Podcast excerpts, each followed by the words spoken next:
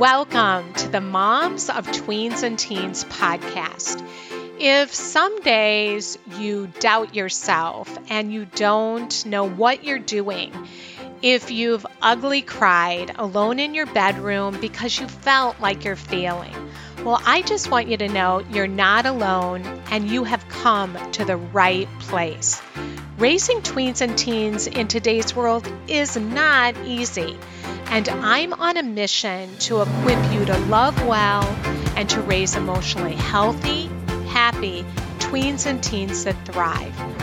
I believe that moms are heroes, and we have the power to transform our family and to impact future generations.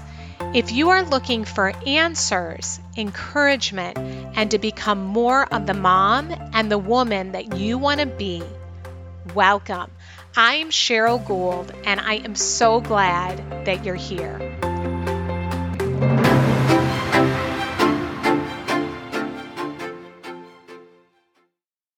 Hi, friend. Welcome to the show today, and I am so glad that you're here with me. And before we launch into our podcast episode today, I want to make sure that you have signed up for our three day free workshop series Parenting Reboot How to Build Communication and Connection with Your Teen. And it is kicking off March 14th at 12 noon Central. And it's March 14th, 15th, and 16th. And we are going to be talking all about building that communication when our tweens and teens don't open up and talk to us and how to how to get them to open up and talk to us and build that important connection with our kids. We're going to talk about things like what is happening developmentally that causes them to act the way that they do. Because when we can understand what's going on, we can have greater empathy and we can parent in a way that is much more effective.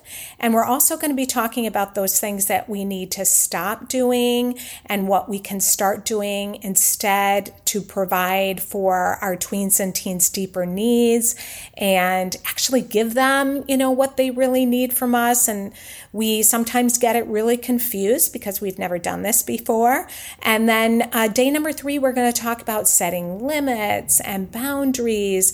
And we're going to talk about what we can say instead of what not to say. We need to know what we can say instead. And we're going to be talking a lot about that and connecting with our hearts.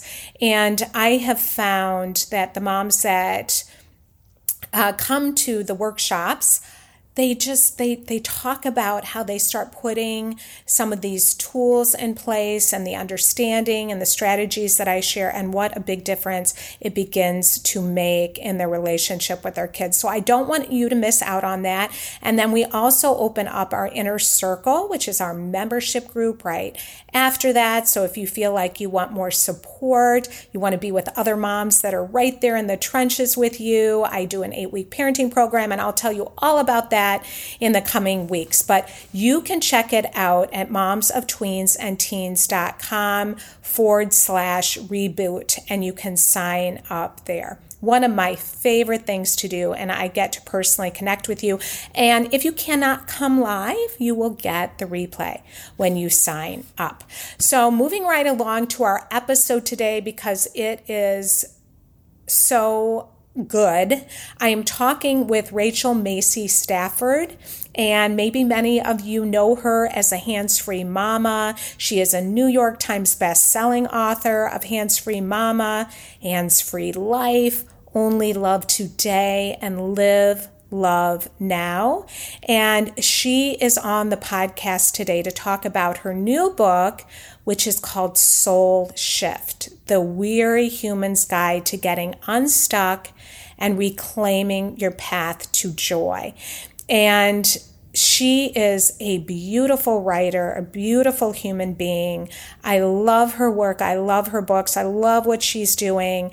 And we talk a lot about just our to do lists and breaking free of control and those things that prevent us from experiencing that joy. And also how to kind of write our priorities. And I know for me, that's always really diff- been difficult to what get down to what really matters.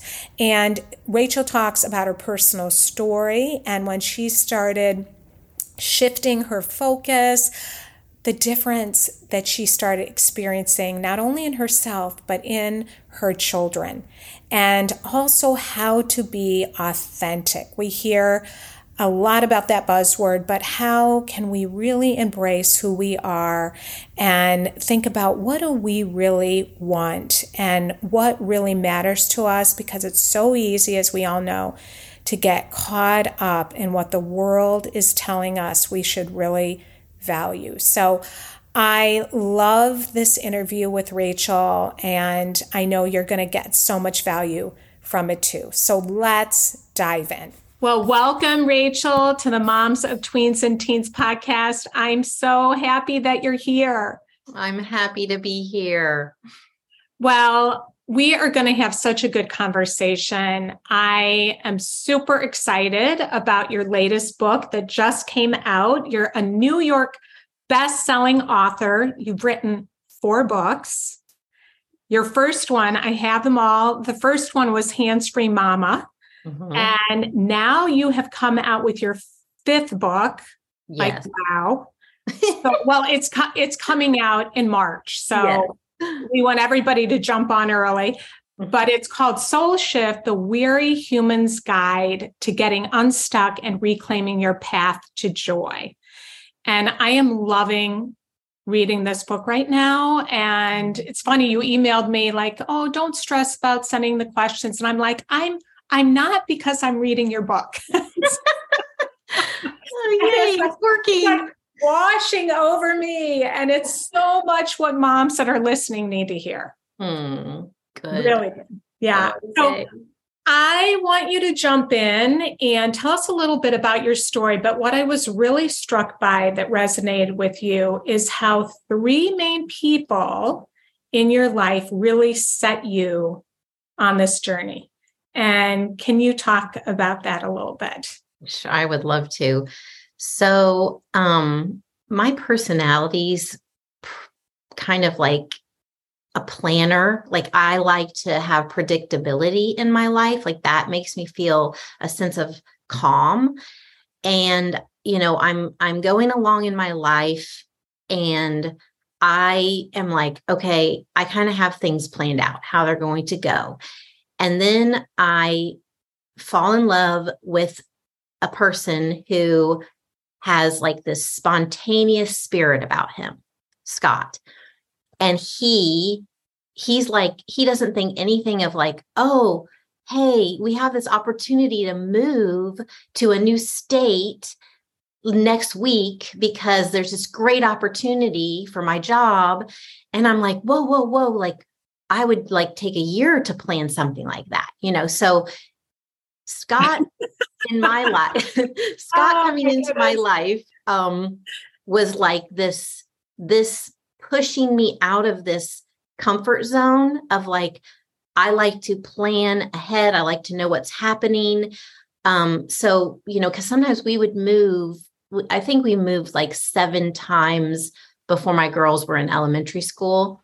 So just having to start fresh each time in each new city, that was hard for me, but also good for me, you know, to be at, to be pushed out of that comfort zone.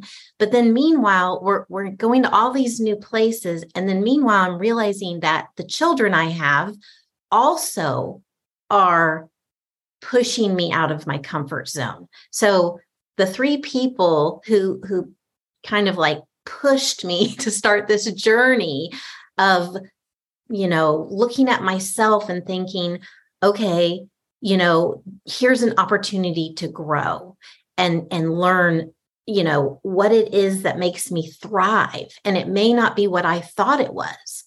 So i have scott natalie and avery. And natalie was when she was little she was just such a risk taker and always just being so independent and so that really also th- you know threw me for a loop then we have Avery, who is like a, I call her a noticer because she's just everything she takes in the world, just very intentionally, very slowly. And so that was a thorn in my side because, you know, I'm all about let's be productive, let's be efficient. And so what what happened was I realized that the more that I tried to cling to my way of being, of having things be planned out and predictable, the the more that it took away from what their true inherent gifts were. It was like the the harder I grasped to to have control and have the, my girls be who I thought they should be and and Scott, you know, he, he you know, not to be his such a spontaneous um easygoing. I'm like, how can you be so relaxed right now? Like it's driving me crazy, you know, and I was I turned into kind of like this really toxic manager yeah in my house and that is you know just getting to that point when i realize i don't like the person i'm becoming um scott telling me you're never happy anymore rachel. Like hearing that and hearing him say it not like a judgmental way but like a concerned sad like where where did this joyful person that i once knew where did she go? And that's kind of like there were there were a few little seeds that were planted along the way but that's one of them that really made me become aware that I was not going down a path that I wanted to go down. And I really needed to take a good look at myself and stop blaming my external circumstances and just start really looking inside. Oh, Rachel, that is so beautiful. And I love the quote from your book The more I tried to control the natural inclinations of my children, and we'll add your husband, the more pain and discomfort I caused. Mm-hmm. And I know that the moms that are listening can so relate, and I certainly relate. I that managing everybody that you talk about so i you know that you're talking about so i don't have to feel all the anxiety the upset all the feelings i'm feeling inside i'm going to i you know try and manage everybody so i don't have to feel that which is what right. you talk about in your book and i'm like yes because i was i my oldest was strong-willed and impulsive too and i was just always on high alert mm-hmm. it was mm-hmm. hard for me to calm my nervous system down yeah. Trigger, yeah just bringing up a lot of stuff but we so often i think want to fix our loved ones our kids whatever that is if i could just like get her to be less impulsive then i wouldn't feel all of those feelings rather than what you're saying to really embrace the essence of who they are and then use it as an opportunity for growth and mm-hmm. healing and learning. Yeah. Which yeah, is so much what soul shift is about. So tell us, how did you begin to break free from the control and the mm-hmm. managing?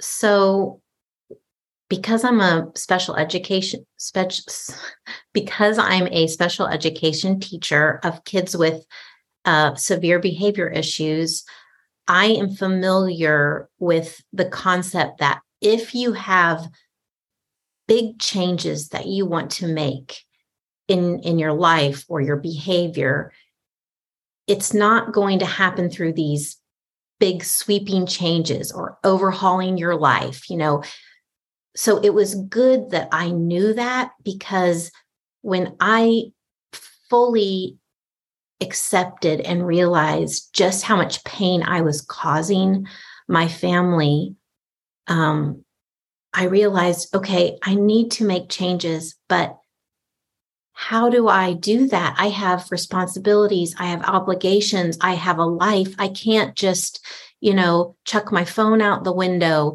you know, not stop going to my stressful job. I can't stop those things, but what can I do? So the practice of presence is where I began to really kind of loosen that grip that I felt all the time was just, you know, like I felt like I was always late. I felt like I couldn't breathe. I felt like I was always about to scream at someone. Um, and so I started with just these very small time increments 10 minutes of pushing all of my distractions away. So, like for me, the phone was a huge, uh, a huge trigger for me, like where I would let whatever's happening on the phone with whether it's a notification or someone's asking me to do something, that pulled me away a lot. So the phone, the computer, because of my work, and I was taking classes at the time, you know, it was like, I don't want to multitask my life away. So, what do I need to do to just have like this block of just undistracted time? So, my to do list was also a huge part of what sabotaged my joy and my and being in the moment because I was always like, well, if it's not on the list, it's not worth doing. You know how we in our society it's all about what can you check off the list? And you can't check off connection, you know, connecting with your heart or connecting with your loved one. And so that kind of stuff fell to the bottom of my list. So my practice of presence it didn't really matter what I was doing. Sometimes I was journaling, sometimes I was just um, reading through letters that my grandma had written me because my grandma just always made me feel so good about myself. Mm. Um, whether it was just sitting outside with listening to the birds, it didn't matter what I was doing in that practice of presence, the conditions were the part that mattered. No phone, no computer, no to do list. And for me, no guilt.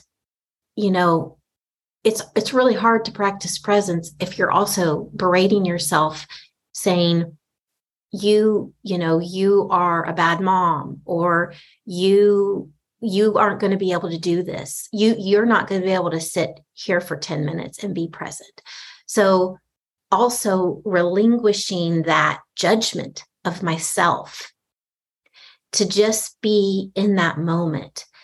And what I found over time by practicing presence was I didn't have to be scared of some of those uncomfortable feelings that I had been practically running from.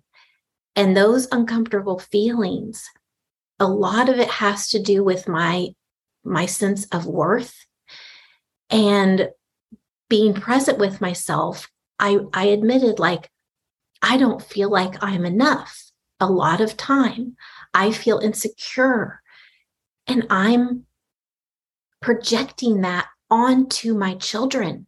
So when I'm yelling at them before we go out to a social event, I'm not yelling at them because maybe they aren't ready. I'm yelling at them because I just stood in front of the mirror for 10 minutes and berated myself about how I look. So, all of this awareness about what is triggering me to control, to yell, to um, manage, and and um, just strive all the time was this sense of I'm not worthy unless I do this, this, or this, or unless I look this way. And so the practice of presence was the beginning of uh, this journey where I developed other practices. And one of them was the practice of self worth um, to really get back in touch with those parts of myself that I didn't think were worthy or that someone had told me um, you can't do that. You're you're not smart enough or you're not creative enough um, you don't look the part you know so having to sit with those uncomfortable feelings some of them things that people had said to me mm-hmm. and be able to say wait a minute. That that's not my truth. That's something someone said to me. They don't know me. And so that is where it all began with just the practice of presence and and sitting with myself. Wow. Yeah, that and and and that being and what I'm struck by, I so resonate with the not feeling like enough and the doing, doing, doing. And I have to do in order to be worthy. I have to be more. I have to, you know, uh, fill in the blank, whatever those limiting beliefs are that we have. But I'm wondering about you. What I found out, I'm trying to do less, but as things grow with what we're doing, there's more demands, but I'm shocked at how everything ends up being okay when I make time for those things to really connect, take time to journal, all those things that really fill me up. And I'm like, oh, the sky isn't falling. I can't believe it. Yeah. And, and I actually have more, more peace and oh. more oh. joy. And that's what you, what you really talk about is the more that we can make room for those things, then have you, and I'm sure you found that.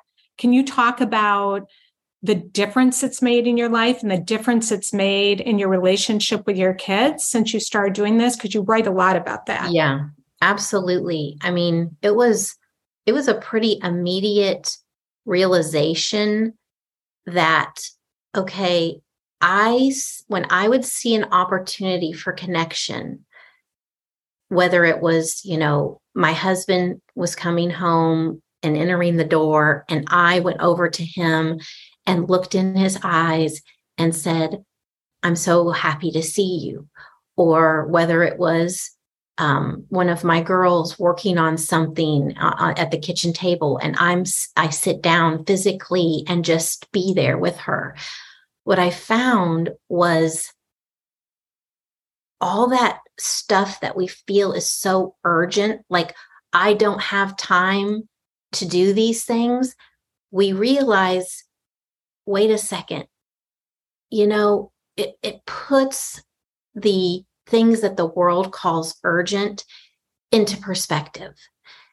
Because it's so easy to get wrapped up in i i have to um meet the demands mm-hmm. that the external world is putting on me that I think I can't do what I need to do or what my family needs to do, needs me to do. Um, but the truth is, in those moments of connection, you feel a peace and um, a, a, a calm that you don't feel ever when you are running from point A to point B at 100 miles per hour. So every time that I would choose connection over efficiency, productiv- productivity, um, speed, I would remember, ah, this is what matters. That other stuff, it truly can wait. You know, people say this is urgent. You know what? That's your opinion. I'm deciding what's urgent and what gets a priority in my life. And it's funny because when I realized, okay, I'm going to have to start saying no to people, and say no for me is not an easy thing. Um, but I was like, okay, if I want to have these pockets of time where I can really be present, I'm going to have to say no, start saying no to things. And I'll I'll never forget when I said no to someone who called from the girls' school who wanted me to uh, head up a book fair. Um, Rachel, can you ha- head up the book fair? And I was known for being really organized. And, you know, so once you get on that list of, oh, she can really knock things out, you're going to get called a lot. Um, so I said, I was like, all right, Rachel, this is your chance. This is you, you've been practicing. So I said, I'm so sorry. but I'm not going to be able to do that this time. And she goes, Oh, no problem. I'll just go to the next person on the list. And I was like, Wait a minute, there's a list. And I didn't know about this. Like, I was like, why did I, why did I always think it had to be me? You know, I think we, I think we real we don't realize, wait a second, I don't have to hold up the world in every single area of my life. And I am worthy of saying, no, this is not going to work for me. I'm making time for this, what I want to do. Um, instead of I have to please or I'm not going to be worthy. You know, I have to accommodate because I was an accommodator, always trying to make sure everybody was happy. But guess who's not happy? Then me, my, my, I'm not happy. And then it's affecting everyone in my family. And then my whole house is this very toxic environment. Yeah. Oh, that is so good. Somebody, yeah, I'll go to the next person on the list. And I and I think about like how it's the world. I love how you compared like the demands that we put on ourselves based on the external world. And like, mm-hmm. oh, somebody wants me, somebody needs me. But then we're choking the very things that are going on in our home in order to do that mm-hmm. pleasing. Right. And then we want everybody to get on the program in our home. Exactly. Yes. Yeah. I you say something uh, in the book, it's you say never rejection, always connection. Mm-hmm. And I love that, like never rejection, and how you were talking about um, just how it was spilling over and how you responded to your kids. Mm-hmm. And and can and then but accepting yourself and not rejecting yourself really help build that connection. Yeah. And and you talk about Avery in the book where you start seeing her actually talking differently to herself, her own self talk. Can you share a little bit of the shifts that you saw in your kids as a result of doing the whole soul shift? Definitely. Um, so, one of the biggest um, motivators, I guess, for me to take that look inward was um, Natalie's my oldest. And like I was saying, Natalie is um, risk taker, spontaneous. Um, sometimes, you know, she just dives right in and it would be like, uh, uh, uh, you know, that's going to make, that's going to be messy or you're going to make a mistake. And, you know, so I'm, I'm projecting all these limiting beliefs on Natalie. And I watch over time as she starts to lose kind of this this light in her she starts picking the top of her lip because she's anxious because of mm. I, I i would blow up over small things and she would then want to fix them and so it was interesting that when i was able to say to her i am mean to myself sometimes. And when I'm mean to myself, I'm mean to you. Mm. And saying that to her was like the beginning of this idea that I don't have to hide my humanness from my children. In fact, putting it out there actually helps because Natalie then was like, oh, it's not my fault and and i started saying even i'm feeling anxious because grandma is in the hospital. And so i just need you to give me a little bit of quiet time. So being able to tell my girls like i'm anxious because of this they will know that i'm not lashing out at them because of something they've done you know so then they don't un- internalize that. But that idea of always connection never rejection it was that communication of our feelings of our most uncomfortable feelings that i would realize I I want to tell Avery how to dress because she is dressing in a way that I'm feeling like that's not going to portray our family the way I want to portray us. You know, I can't let her pick out her clothes. So when I realized I'm walking into Avery's room, she's gotten herself dressed. You know, she's seven or eight at the time. She's twirling in front of the mirror because she's put on this little skirt with this top that doesn't match. She's done her own hair. She is looking at herself like, I am so beautiful. And I'm coming in there to tell her, is that what you're going to wear?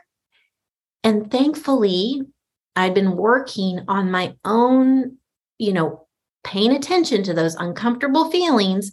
And I'm looking at her and I'm, and I'm like, do you really want to be the reason that her joy is sabotaged in this moment? Because you can take it from her by saying, Is that what you're going to wear? Or I think you should wear this. Instead of, You did a good job.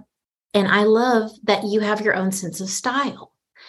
So, you know, beginning to separate my worthiness that came from appearance being able to recognize rachel you your worth is not wrapped up in your appearance and if you don't want avery and natalie to go through life thinking that their appearance defines their worth then you should keep your mouth shut and let her be. And so let her be became one of my mantras. Let her be let her be herself. Let her come as she is. And then starting to say it to myself i i actually stopped getting in front of the mirror because the mirror was so damaging to to my dreams and my connection with people and my authenticity i'm like I know I'm not going to show up if I stand in front of the mirror before I go and do this thing that I've been wanting to do. So I stopped using the mirror, started putting on hats, and being able then to just go out the door. Yeah. And you look so good in a hat. Oh, thank you. And you have your red hat. And I love that. Hmm. You know, and you show one of your kids, and you have a whole blog post on that that I just yes. love. Thanks. You said so many good things. Oh, just that mantra of let her be, capital B E. Yeah. Not putting, I call it the image manager in me that wants mm. to manage my image. And mm-hmm. so my kids being a reflection of like, I totally relate to the clothing part, like piece, especially when they hit the tween years. Oh, yeah. And maybe you know, they dressed like so cute and you could dress them. And now they're starting to dress how they want to dress and um, and just being like, let them find out their sense of style. Let them, What yeah. is the big deal, you know? But the just that that mantra you use, let her be, let her show up as is. Like how healing that is. Well, and and since you mentioned tweens and teens, um, I think it is important that we recognize that they're showing up in the way they feel most comfortable. And that's one thing that I had to get used to. Like, I've always, I was raised like, if you're going out to dinner, you're going to get, you know, kind of dressed up. And so I know that sometimes teenagers today, they, they just want to be in their comfy clothes. And so it was like, I I had to learn like, okay, is this really something that I want to battle about? Or can I just let her show up in the way that she's most comfortable? Because sometimes the reason they dress a certain way is related to their body image. And so letting them be and sh- and you know, it's like well, what's the point here? Do I want her to come and be join us at the restaurant or do I want to force her to wear something that she's not going to feel comfortable in and then she's not going to want to come the the the the part that I try to focus on is I just want her to be there And I want her to be there in the way that she feels most comfortable and to let go of what, you know, my expectation is, you know, because I think a lot of it that eh, are the expectations that we put on our loved ones really can then affect how we are treating our treating them yeah and then you you end up saying something before you go out to dinner and you get in a fight yeah. and then you go to dinner and the most important thing that really matters is that connection mm-hmm. and here you know that we're going out together and it doesn't feel good exactly you um, say something else that fits with this. It really struck me when you wrote, "We, when we see each other's scars, we love each other more." Mm-hmm. And and I learned that when I started on my my personal growth journey, um, like ten years, fifteen years ago.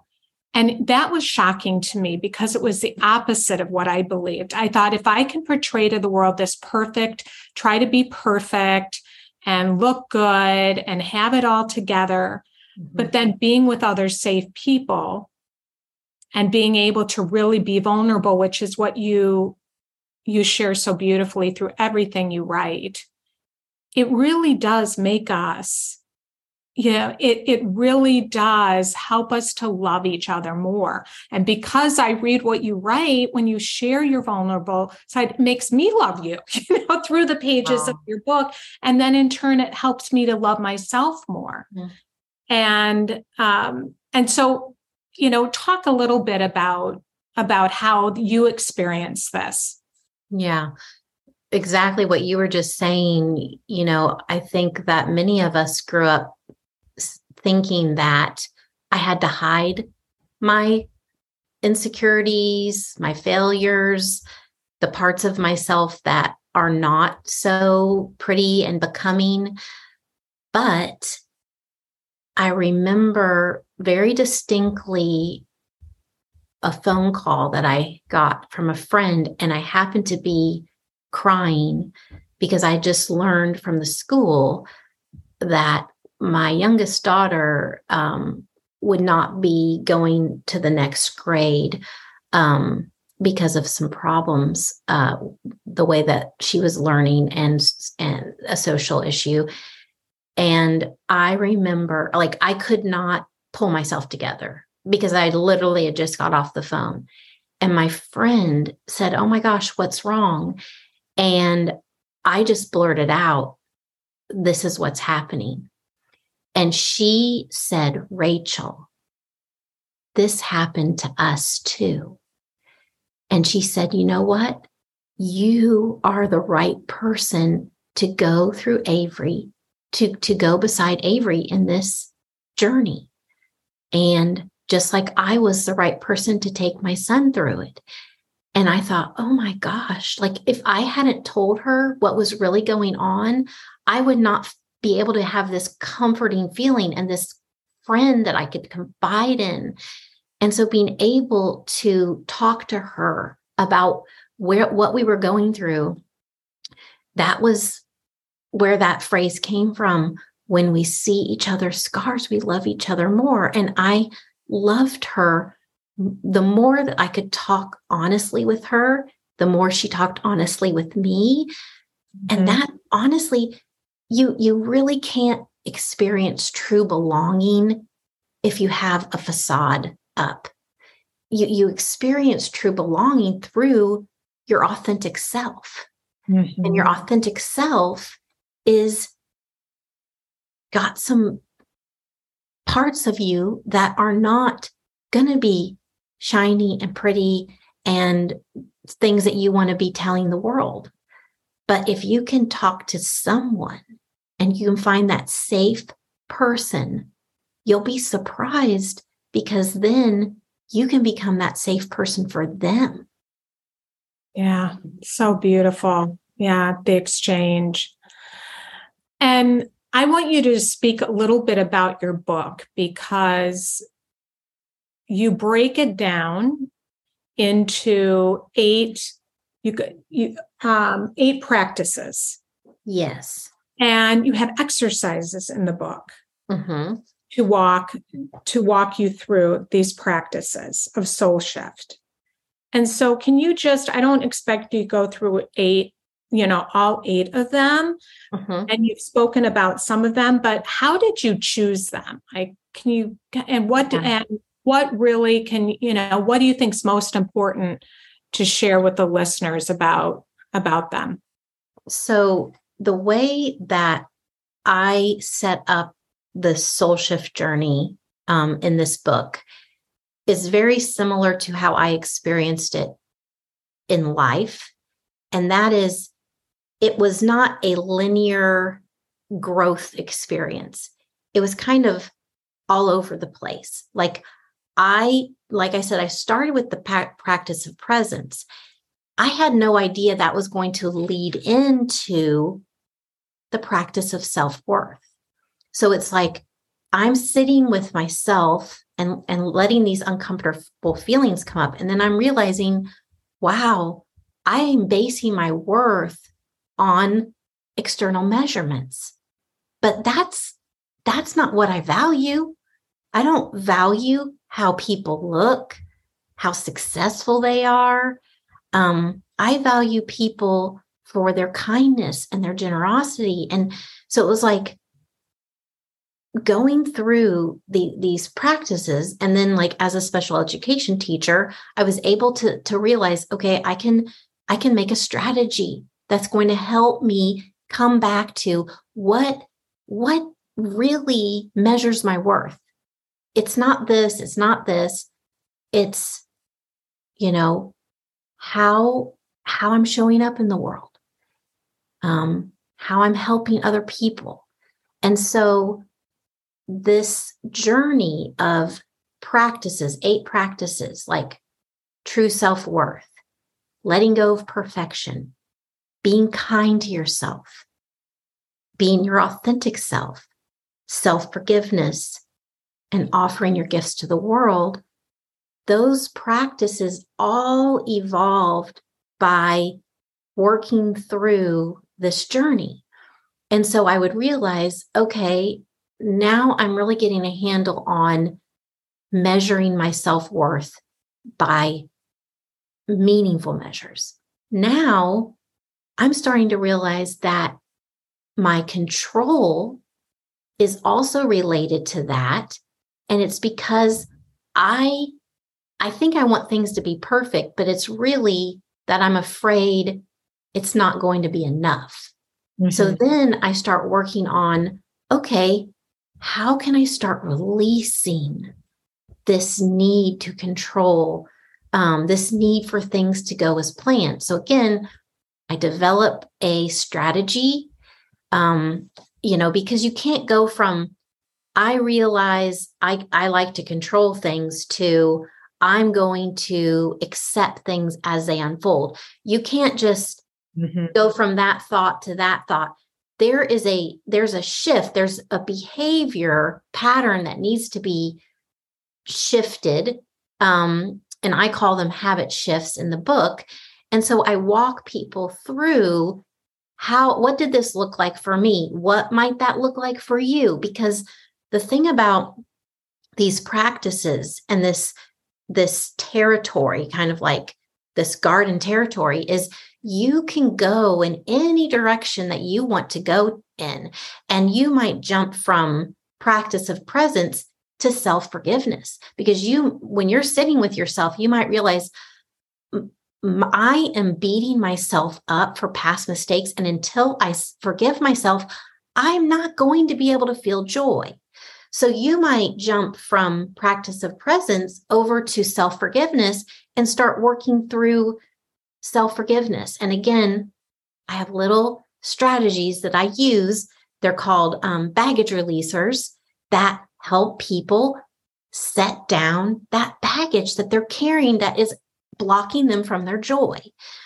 In, in all of these practices, you're going to find your obstacle to joy and you're going to find something that you can do to shift from you know a painful truth like i'm missing my life to i'm worthy of showing up for every minute of my life so it's like a bridge that I help you get from this thought to not just thinking this, but believing this. I'm worthy of showing up for every moment of my life. And that is so transformative and so healing. And I think we we often just want to arrive.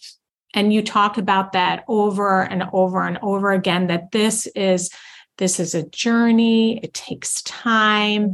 Mm-hmm. it, just even how you started with noticing how you were feeling in your body which you talk about and then you know how you were feeling and then those messages that you were telling yourself and then to be able to write it down through the exercises so you can really look at it because writing it down i'm sometimes shocked with what comes up. Yeah and rather than just like thinking it, you're really working through those things and then able to right take the false limiting belief and and change it into mm-hmm. what's really true. Like look at it and like you said, and go, is this really true? Is this what I really do value? No, but I'm living as if because I'm hiding parts of myself. Yeah. And it's really that I love the analogy of baggage because it does, the stuff weighs us down. And, well, and yeah. and honestly, the the main thing that I want people to get when they're reading is this is is to realize you have the answers inside you. Like this book is not going to give you answers. You have them. This book is going to help you by asking questions that maybe you've never asked yourself or give you tools that's going to help you figure out, oh my gosh, all this time I thought I thrived in these conditions, but actually I thrive in conditions like this. Or I always thought that my role as um, a people pleaser, you know, or a perfectionist, um, or a taskmaster, I thought, you know, that is who I had to be because this is where I got all the accolades growing up. This is what how people know me, but really I'm not a taskmaster. I'm more of a go with the flow person. I just haven't had the space, the permission, the authority because a lot of times it's just giving ourselves the authority to say uh, wait a minute, I don't, I actually don't like that. I, that's not really who I am. And then to start living by our true interests, our true passions, stating our opinion and not backing down. All of this is part of this journey to uh, validate your your knowing because this world is going to tell you it thinks it knows what's best for you, but it doesn't. Yeah. You talk a lot about um, honoring your feelings, listening to yourself. And so through these exercises, there's just such a compassion. And it's, I, I'm just struck by that because we can think, oh, you know, I'm not this, I'm not that. But no, through the exercises you just keep on heaping this this grace and love and and honoring yourself and whatever comes up and it's we need that. We need that mm-hmm. as we're working through the exercises that that you share in the book. So yeah, thank yes, you. Yeah super you know helpful. What um just a couple more uh, one more question. Um you talk about toxic positivity. Yeah. And I think that that's, there's a real distinction between mindfulness and gratitude and toxic positivity. And so, can you share the difference? Yeah. Well, for a long time, when some of those uncomfortable feelings would come up for me, um, I would, I was conditioned to say things like, well, pe- other people have it worse than you, or um, you should be grateful. Um, just kind of dismissing mm-hmm. those feelings. And what I realize is, is no, these feelings are valid. these feelings have value and I need to listen to them. Because when you push down these feelings that keep coming up, like I'm feeling really sad about, you know, this fallout with my friend. And you're over part of you is conditioned to say, well, that's silly. What, you know, you shouldn't let this get to you. You should just be grateful that, you know, you have a friend. But the more you're dismissing those feelings and telling yourself to accept it, you're devalu- devaluing yourself and you're disrespecting yourself. And so, what I try to help people, like what you mentioned, there, there's a lot of compassion, a lot of grace, and just to be able to say, my feelings are important and they're valuable because they're telling me something. And for the longest time, I didn't know why am I getting so angry at people who ask things from me that feel like, what? What makes them think that they have a right to ask me for these things? And I would get so angry. And I was like, part of me was like, why are you getting so upset? This is nothing to get upset over.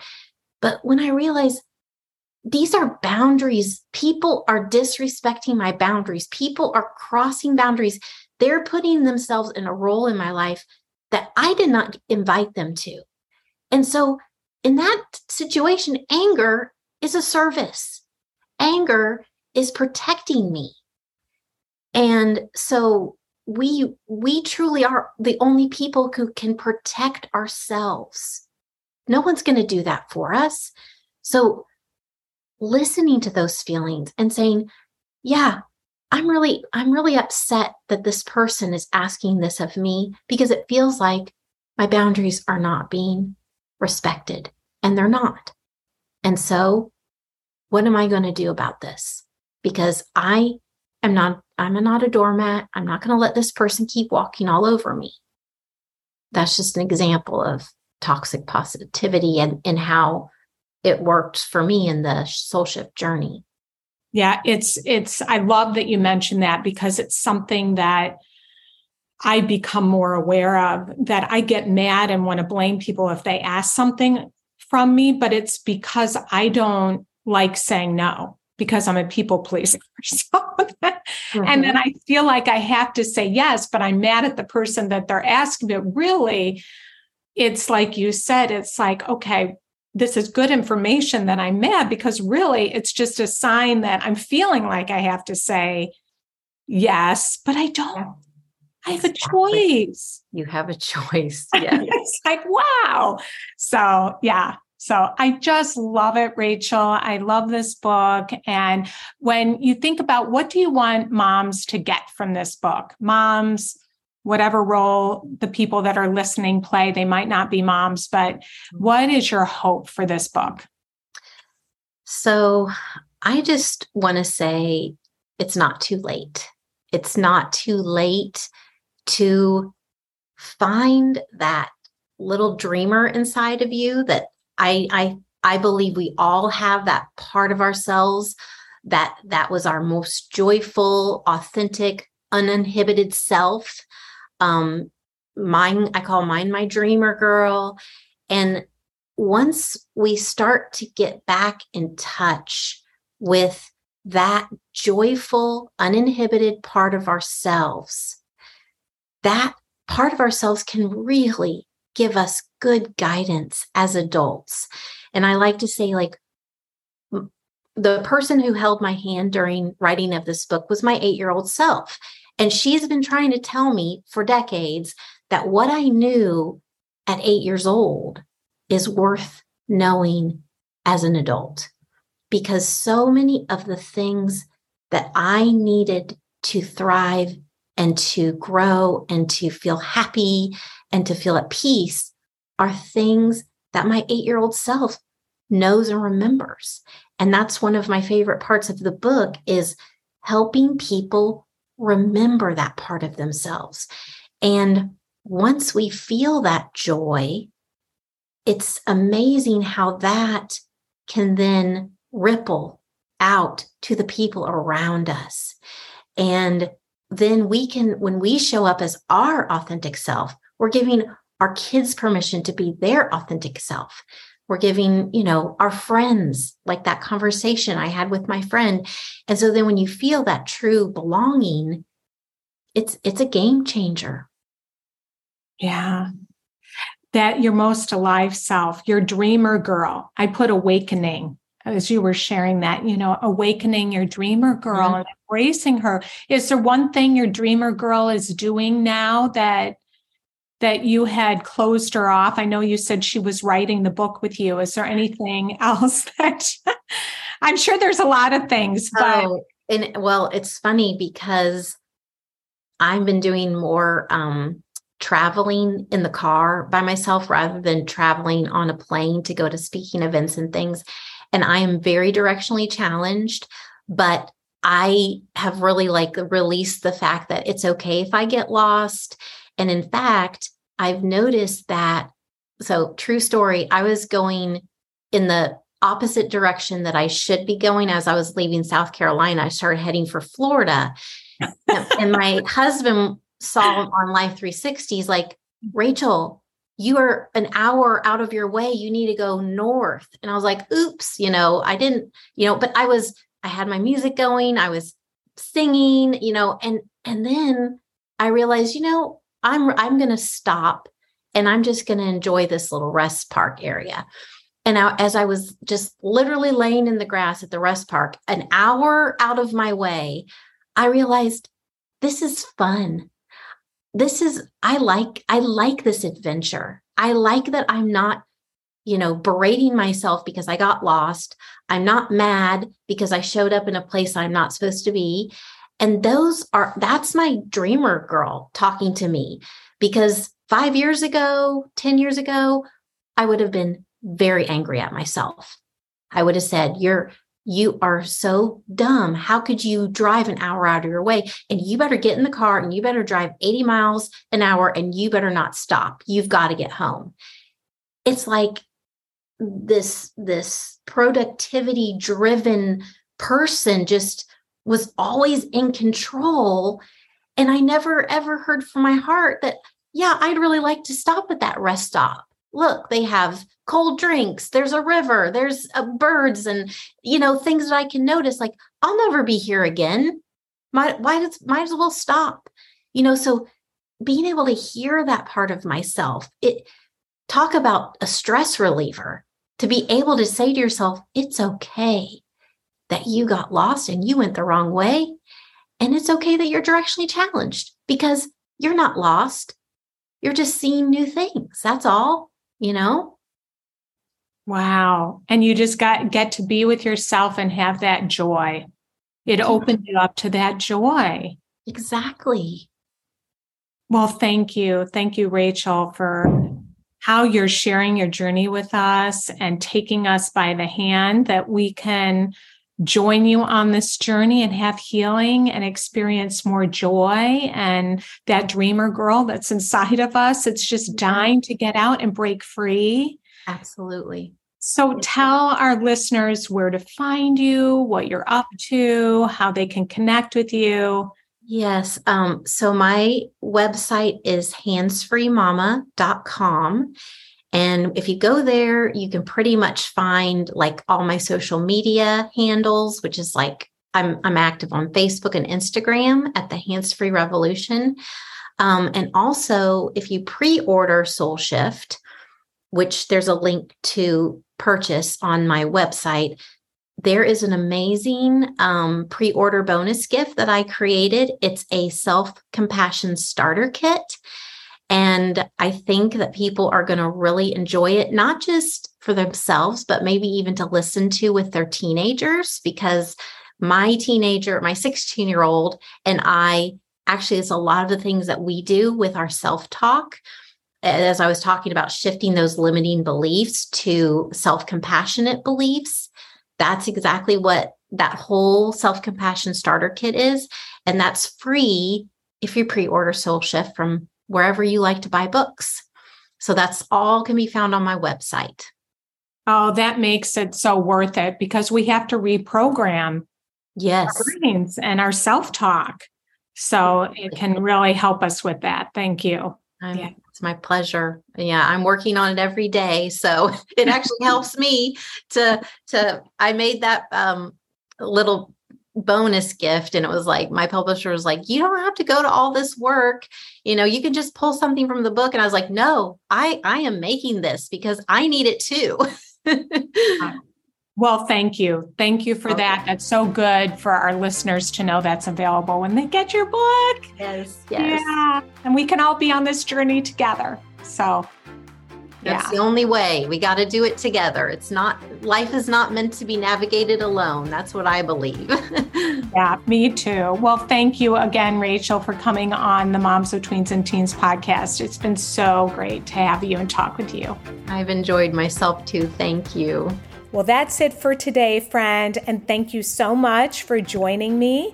And if you have not signed up for the three day workshop series, Parenting Reboot How to Build Communication and Connection with Your Teen, it is free. If you can't come live, you will get a replay, and it's just going to be a great time. And you're going to learn so much valuable stuff, and you will get to connect with me personally, which is one of my very favorite things to do. So go to momsoftweensandteens.com forward slash reboot and you can sign up there. So thank you for joining me today and have a great week and I will see you back here next time.